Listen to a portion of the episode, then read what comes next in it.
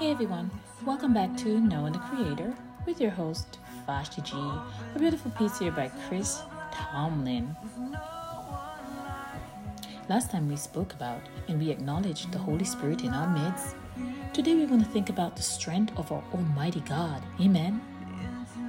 How wise and how strong Almighty God is. And that we should not be intimidated by the evil one, Satan, who tries to Im- intimidate us many times into doing what he wants us to do. Let us remember to let him know that our God is bigger and stronger. Amen.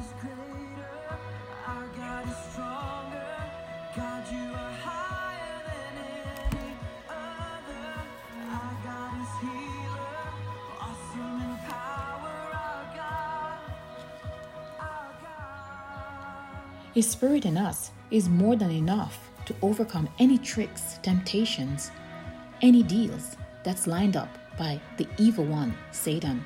People, listen up. Revelation 12, 7 through 10 reminds us Michael and the angel fought against the dragon called Satan, known as Lucifer the devil.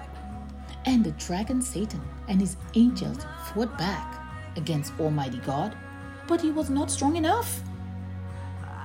So they lost their place in heaven because our God is greater and He is stronger. Satan doesn't know that. I know that. You know that. So tell me now, how wise is Lucifer? How wise is Satan? Think about it. He intimidates us daily. We allow him to. But he's not that smart. He cannot outsmart us with the spirit of the living God inside of us. Eh? Amen.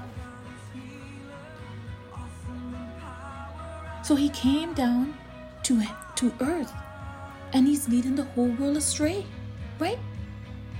He fought in heaven, he tries to take over, and it wasn't possible because God is greater and stronger. So here he is now on the earth trying to intimidate God's handmaid. God made us in his own image. We won't let him do that, will we?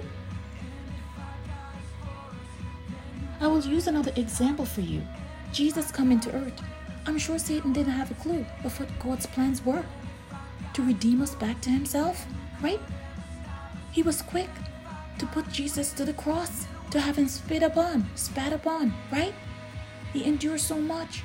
But Satan still wasn't wise enough to understand that, hey, the greater good is that the Holy Spirit was going to be released in all the earth. And that's going to be a new level of God being with us. Amen. Our God is greater, stronger, and higher than any other, and that's including Lucifer. So today, let us choose not to be intimidated by Lucifer, but anchor in our great Holy Spirit who is, who is released all over the world in all of our hearts today if we would accept Him. Amen. Thanks so much for joining me today on Knowing the Creator. See you soon.